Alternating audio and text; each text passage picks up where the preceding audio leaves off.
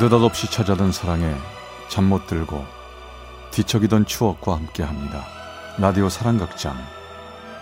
어느 날 사랑이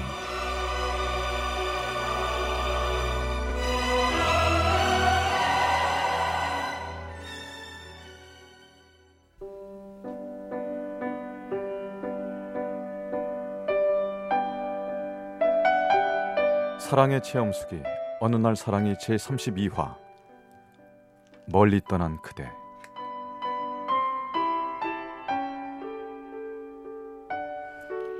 제 나이 23살 때 저는 회사 근처에 있는 경남 창원에서 친구랑 자취를 하고 있었습니다. 어느 날 친구는 자기 남자친구를 만나러 간다며 저보고 같이 가자는 거였어요. 어, 야, 후배도 같이 난다고 하니까 같이 가자. 아, 왜 같이 가자고 자꾸 그러는 거야? 난 둘 다 모르잖아. 어, 놀면 뭐해. 같이 가서 재밌게 놀자. 뭐 둘 다 직업 군인인데 또 오랜만에 데이트인데 나 혼자 나가면 야, 나머지 후배가 얼마나 심심하겠냐. 아, 가자. 그렇게 친구를 따라간 자리에 후배를 보는 순간 전 그 사람이 너무나 마음에 들었습니다. 그 사람도 제가 싫진 않았나 보더라고요. 아 정말 이 자리에 잘 나왔어요. 안 나왔으면 평생 후회할 뻔했는데요. 아유, 거봐요. 제가 이래봬도 보는 눈이 있다니까요. 두 분 잘해보세요.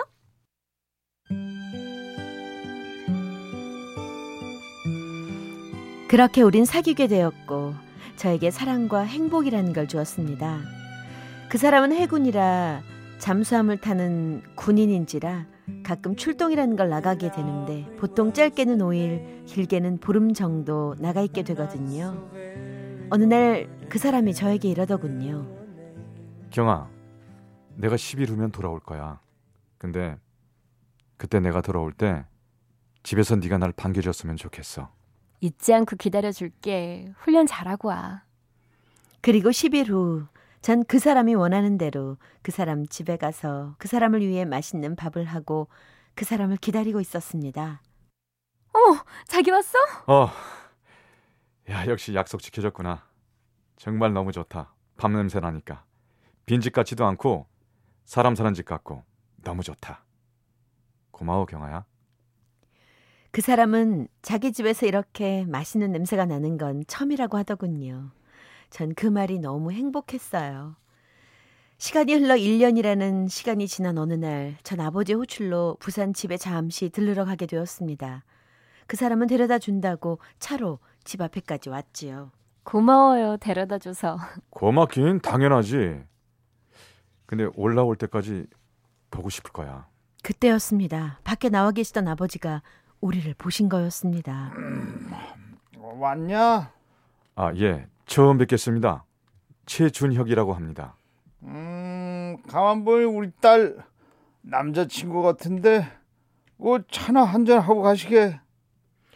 이렇게 해서 그 사람과 전 아버지와 함께 집에 가 차를 마시게 되었습니다. 어떻게 그 두 사람은 결혼할 생각인가?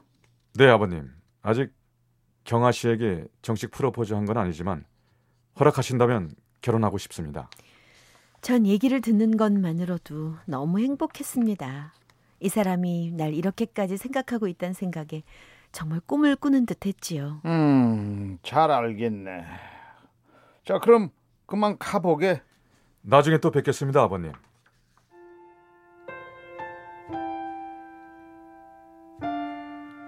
그 사람은 아버지에게 인사를 하고 떠났고 전 아쉬운 그 사람과의 이별 후 집에 가니 아버지는 그 사람이 돌아간 후 저에게 물으셨습니다.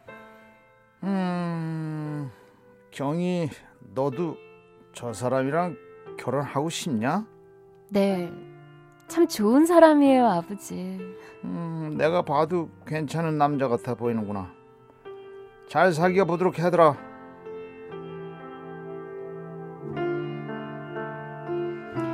집에 며칠 머물다가 다시 창원으로 돌아갔습니다. 그리고 그 사람을 다시 만났죠.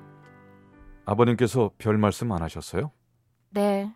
마음에 들어 하시는 눈치예요. 저기 난 결혼하기 전에 공부를 좀 하고 싶어요. 대학도 가보고 싶고. 어, 그래요? 그런 생각하고 있는 줄 몰랐네요. 그럼 공부해서 대학 가요. 기다려 줄게요. 그리고요. 아직 형이 결혼을 안 해서 형이 결혼한 후에 결혼했으면 하고요. 전 괜찮아요. 고맙습니다. 이렇게 이해해 주셔서. 자, 이거 받아요. 그가 내민 선물 상자 안에는 휴대폰 한 개랑 삐삐 한 개가 들어 있었습니다. 휴대폰은 경아 씨 거, 그리고 삐삐는 내가 쓸게요. 언제든지 내가 보고 싶고 목소리가 듣고 싶으면 삐삐를 쳐요. 언제든 연락받고 달려갈게요. 정말 언제나 달려와 줄 거예요?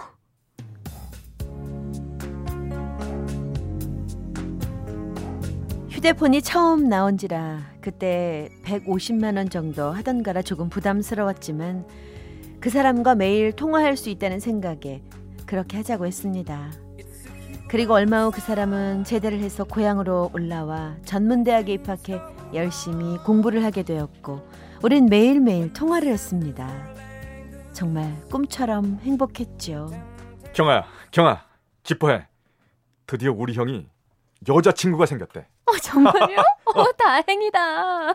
아, 정말 너랑 결혼 무지하고 싶다. 어, 진짜 좋다. 아, 몰라요. 아, 몰라. 자꾸 놀리지 마. 어, 아니야. 곧 우리 집에 인사 갈 준비하고 있어. 알았지? 저는 너무 행복했습니다. 날마다 어떻게 살아갈까 하는 생각만으로도 너무 기뻤죠. 그런데 얼마 후 그 사람과 연락이 되질 않는 거예요. 우린 매일매일 통화를 했던지라 이틀이나 연락이 되질 않자 너무 불안하고 초조했습니다.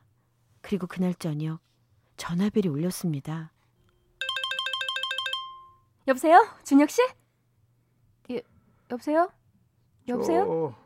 저, 저기 어, 그 경씨 맞죠? 네. 그런데 누구세요? 저는 저 준혁이 친구인데요. 그런데요. 무슨 일이시죠? 저기요. 준혁이가요. 죽었어요. 여보세요? 여보세요? 지금 지금 장난치세요? 무슨 소리예요? 준혁이가 죽었다고요. 장난 같았습니다. 거짓말을 하는 거라고 생각했습니다. 정말 하늘이 무너지는 것만 같았지요. 정말이에요? 아, 우리 준혁 씨 어디 있어요? 병원이에요? 아, 어디냐고요? 당장 갈게요. 글쎄 부모님도 그렇게 다들 힘들어해요. 그냥 장례식 끝나면 와달라고 식구들이 그러더라고요. 조금만 기다려 주세요. 전 그날부터 3일 내내 울기만 했습니다. 세상에 일어나서는 절대 안 될 일, 있을 수도 없는 일. 그 일이 내게, 그 사람에게 벌어진 것이었습니다. 정말 전 탈진할 정도로 울고만 있었지요.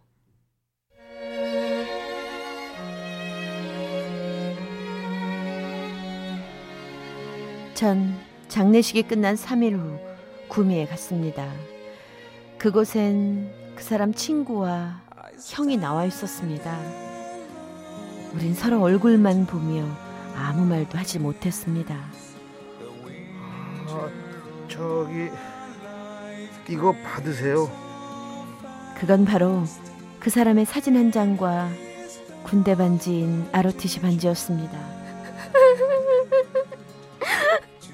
경아 씨가 잘 태워졌으면 좋겠네요. 알았어요. 근데 그 사람 어디 있어요?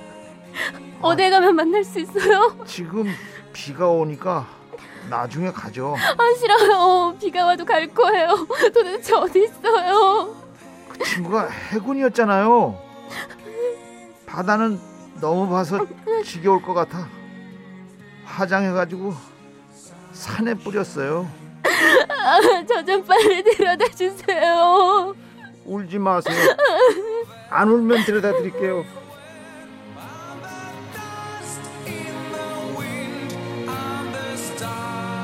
그렇게 전 그 사람을 만나러 갔습니다.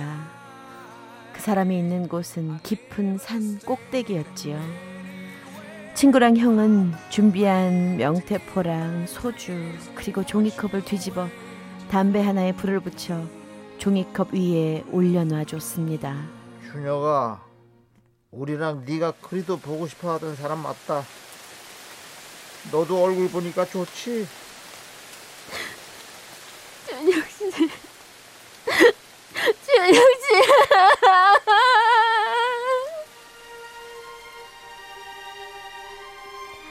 전 비물인 척 눈물을 흘려야만 했습니다. 산을 내려와 다시 그 사람 고향으로 돌아가 전 하루를 보내고 다시 창원으로 내려왔습니다. 그리고 오랫동안 그 사람을 잊을 수가 없었습니다. 그 사람 길마다 산에 오르며 그 사람을 만났고 그리고 그리워했습니다. 그리고 13년이 지난 지금 전 이제 혼자가 아닙니다. 어느 날 또 거짓말처럼 사랑이 찾아와 가정을 꾸리고 살고 있지만 그 사람을 잊을 수는 없네요. 그 사람은 저에게 사랑을 가르쳐 주고 간 사람이기 때문입니다.